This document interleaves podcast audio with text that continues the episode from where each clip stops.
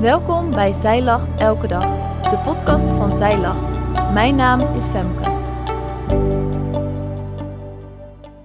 Dit is de overdenking van 14 september, geschreven door schrijfster Joanne van de Vendel. Ik zie de mensen als bomen rondlopen. Heb je wel eens een boom zien wandelen? Ik in elk geval niet. Deze woorden sprak een blinde man nadat hij Jezus had ontmoet. Jezus had hem eenmaal aangeraakt, maar de man was nog niet volledig genezen. In deze genezing zit een les voor de discipelen van Jezus, die hem niet meteen begrepen. Soms is ons beeld van God vertroebeld en hebben we nog een aanraking nodig.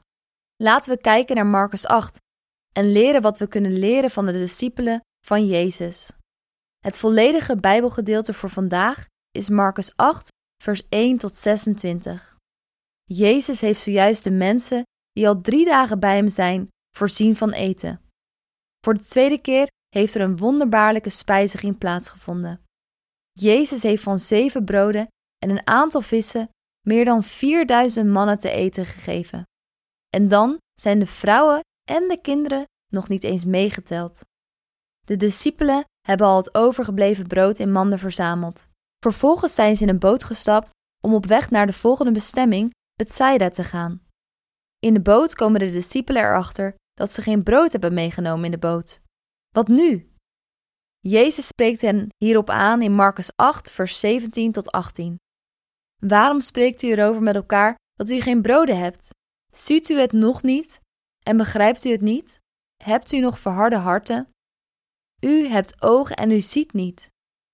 U hebt oren en u hoort niet. De discipelen begrijpen het niet. Jezus herinnert hen aan de eerste wonderbaarlijke spijziging en vervolgens aan het tweede. Ze hebben nota bene geholpen met het uitdelen van het brood en het vis. Ze zijn getuigen van deze wonderen en al die andere wonderen die Jezus heeft gedaan. Toch zien, horen en begrijpen ze er nog niks van. Ze zien niet wat Jezus aan hen duidelijk wil maken. Ze zien en begrijpen nog niet wie Jezus werkelijk is. Eenmaal aangekomen in Bethsaida wordt er een blinde man door bekenden van hem bij Jezus gebracht. Is het toeval dat Jezus hier een blinde man geneest? Nee. Het laat zien wat Jezus al duidelijk wilde maken in het verhaal van de spijziging. Jezus verlangt ernaar dat we hem zien. Jezus neemt deze man mee buiten het dorp. Daar raakt Jezus hem voor de eerste keer aan. Hij spuugt speeksel in de ogen van de blinde man en legt hem de handen op. Dan vraagt Jezus wat de man ziet. En de man keek op en zei: Ik zie de mensen, want ik zie hen als bomen rondlopen. Deze man heeft een tweede aanraking van Jezus nodig, want Jezus legt hem nogmaals de handen op zijn ogen en laat hem weer zien. Dan is de man hersteld en ziet alles heel duidelijk. Deze man was blind. Hij zag Jezus niet. Kan het zijn dat wij de aanraking van Jezus nodig hebben om Hem te zien?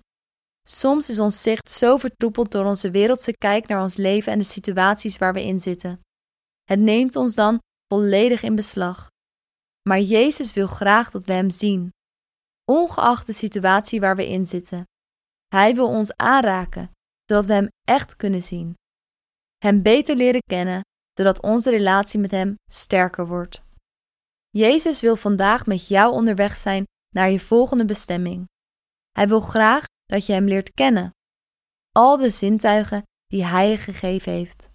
Hij wil niets liever dan ons een nieuw hart geven en een nieuwe geest, zodat we Hem steeds beter kunnen leren kennen en antwoord kunnen geven op de vraag uit Marcus 8, vers 21. Begrijpen jullie dan wie ik ben? Dankjewel dat jij hebt geluisterd naar de overdenking van vandaag. Wil je de overdenking nalezen? Check dan onze website. Je vindt er ook meer toffe dingen die jou helpen om de Bijbel vaker te openen, zoals boeken, Bijbels, cursussen en evenementen. Morgen ben ik weer bij je terug met een nieuwe overdenking. Tot dan!